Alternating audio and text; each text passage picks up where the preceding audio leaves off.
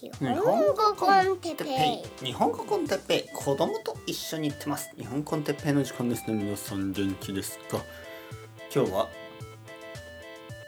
一番幸せな時について。はいはいはい皆さん元気ですか？日本語コンテッペイの時間ですね。はいはいはいはいはいはい。はい今はですね、えー午後3時悪くない時間ですね。っと眠くなったりするでしょ？この時間に。なんかこうあのちょっとまあもう一杯コーヒーが必要かなと思って悩む人が多いですよね。なぜ悩むかというとやっぱり本当は飲まない方がいいですよね。もう3時だからまあ朝じゃないしもうそろそろねえーまあ夜に向かっていくわけですからもうコーヒーを飲むよりはどちらかというとちょっとあのまああのハーブティーとかね。そういうの方がいいんじゃないですか。本当はね。だけどいや僕はまだまだやることがある、ね、まだまだこれこれから残り2時間が大事なんです。というリモートワークの人たちとか。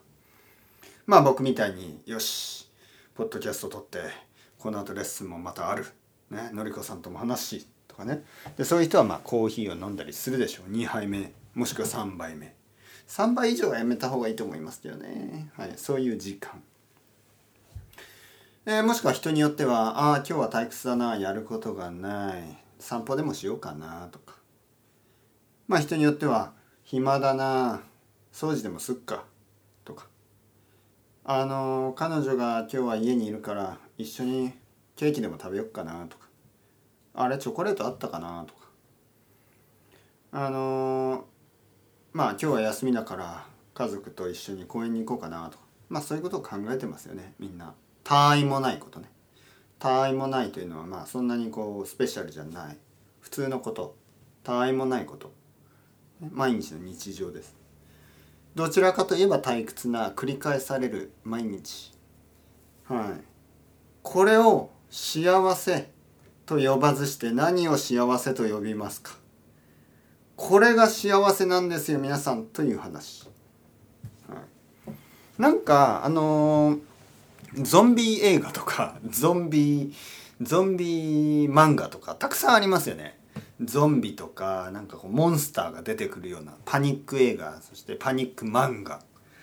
まあ僕の場合は漫画の方が結構あのなんていうの？あの親しみがありますよね。日本の漫画ね。いろいろありますよ。サバイバルみたいな。こう何かが原因で地球がもうやばいことになっている。はい。でそういう時に主人公がまあアメリカの映画でもよくありますよね。そういう時に主人公が家族を探したりする物語ってあるじゃないですか。サバイバルするためにね。まあゾンビ。もう世界中にではゾンビになっちゃって生き残るためにね。あの旅をし続けて、まあ、家族を探すみたいな。そういう話たくさんありますよね。で必ずその思い出すシーンがあるんですよ。思い出すシーン昔をね。ああこんなゾンビに支配される世界になる前、ね、この世界の前は。他愛もない毎日。他愛もない普通の毎日、ね、公園に行ったりなんか買い物したり。あの遊園地に行ったりあの家族でまあ食事をしたりなんかこう普通に会社に行ったりいわゆるどちらかというと僕たちがいつもあの不満を言っているね文句を言っているなんかつまらない毎日、はい、それがゾンビに襲われる世界の中では愛らしいものとして描かれるんです。愛らしいもの。ね。愛するべき存在としてねそういう毎日の日常が。でもやっぱり僕たちは気が付いてないですよね。こういう退屈などちらかというと眠いような午後あーとか思ってる。でもこれって本当に幸せな時なんですよね。もちろんそのゾンビとかなんかそのモンスターみたいなものはまあメタフォリカルにね戦争とかそういうものを描いてるでしょう。おそらくあの非日常そして人々が争う世界殺し合う世界ね、そういう世界今でもありますよね。でその人たちそこを生きてそこで生きている人たちがあの何を何が欲しいかというと普通の毎日なんですよね。はい、その戦争が始まる前の毎日の退屈な朝ごはんとかオフィスで飲むコーヒーとかそういうのを懐かしがってるわけですよ。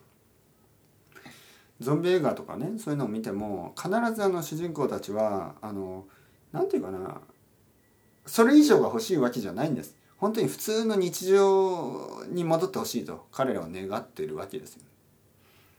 はい、でその日常生きてる僕たち忘れてないですか？そのありがたさ。このこのありがたさね。こういう退屈などちらかといえば退屈な眠いような午後。幸せなはずですよね。でもなんか僕たちは本当に気が付いてない。どちらかといえば文句を言っている。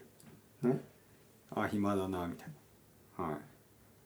だからまあ変ですよね。なんかあの僕たちがね僕たちが普通にこうやって生活しててで僕たちが思うあのいい生活幸せな生活ってなんかもっと上の例えば、えー、なんかこう海の言える海の見えるあのビーチの近くのね海の見えるあのホテルみたいなとこでシャンパンを飲みながらあの夕日を見てみたいな、まあ、そういうイメージだったりなんか自分が好きな車を買ったりとかなんかそういうちょっとマテリアリスティックなねちょっとキャピタリズムのなんかスーパーキャピタリズムというかなんかラクシュアリーのなんかインスタグラムのようななんかそういうグラマラスなものでしょ？